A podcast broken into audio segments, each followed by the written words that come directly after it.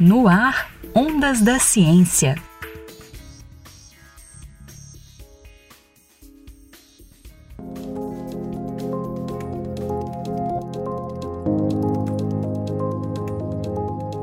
Em Minas Gerais, imigrantes internacionais vivem em todas as regiões do estado. Em 2018, o número de imigrantes registrados chegou a mais de 35 mil. Desse total, a maior parte é composta por haitianos, seguida por colombianos e italianos.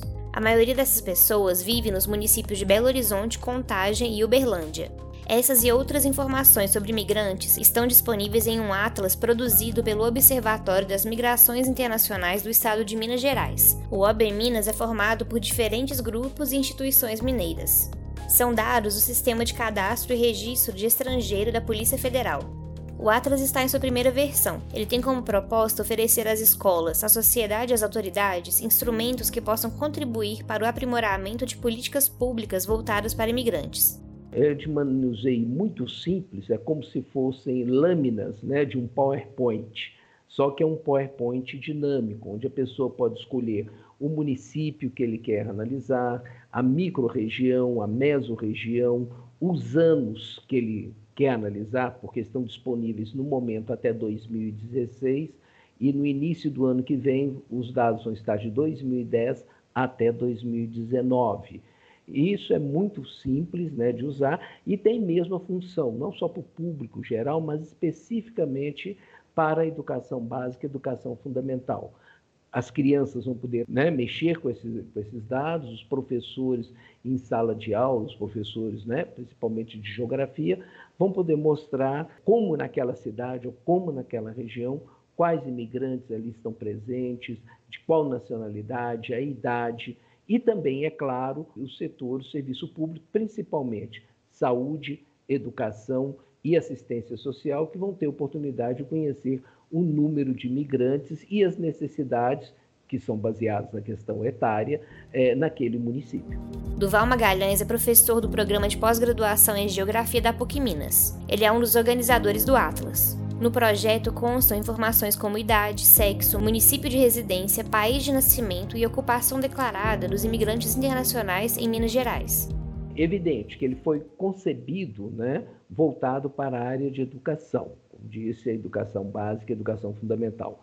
No entanto, permite aos gestores, principalmente aqueles que estão na ponta, num CRAS, num SUS ou mesmo na escola, né, que precisam conhecer, ou a Secretaria de Educação precisa conhecer o número de crianças imigrantes que estão naquele município.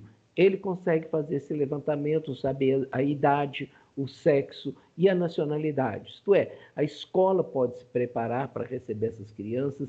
Se indicam que não houve matrícula e eles aparecem ali no Atlas, pode-se fazer uma busca ativa.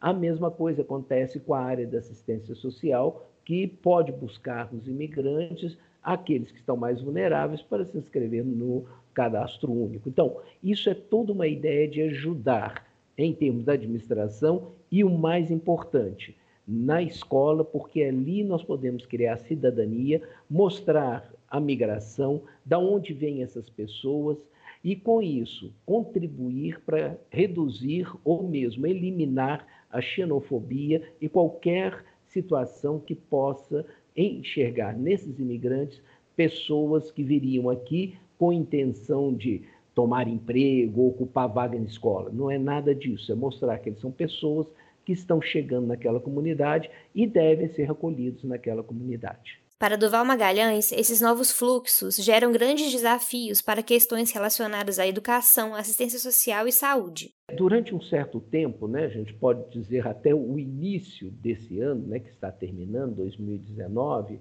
a migração dava muito mais, vamos dizer assim, por oportunidades. Isto é, aonde tem um emprego, aonde tem algum parente que já estaria morando, uma rede, né, as pessoas tendem a fazer a migração para aquele local. 2018 e principalmente 2019, considerando a situação dos venezuelanos, né, no Brasil, foi iniciado um processo que está sendo conhecido com o nome de interiorização.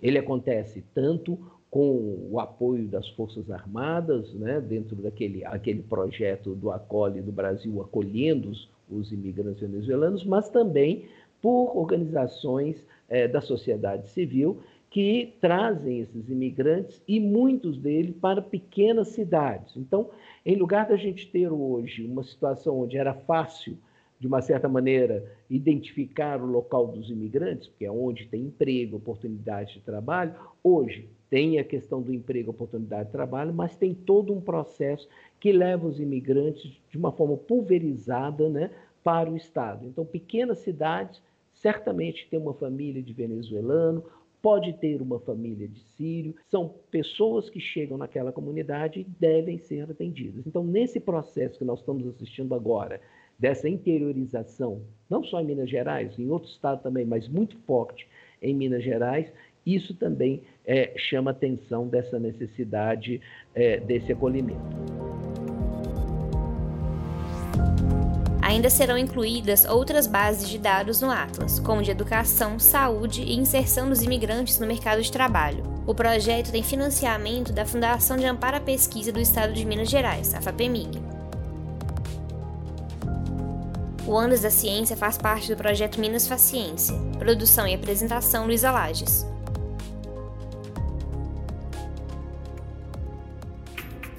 No ar, Ondas da Ciência.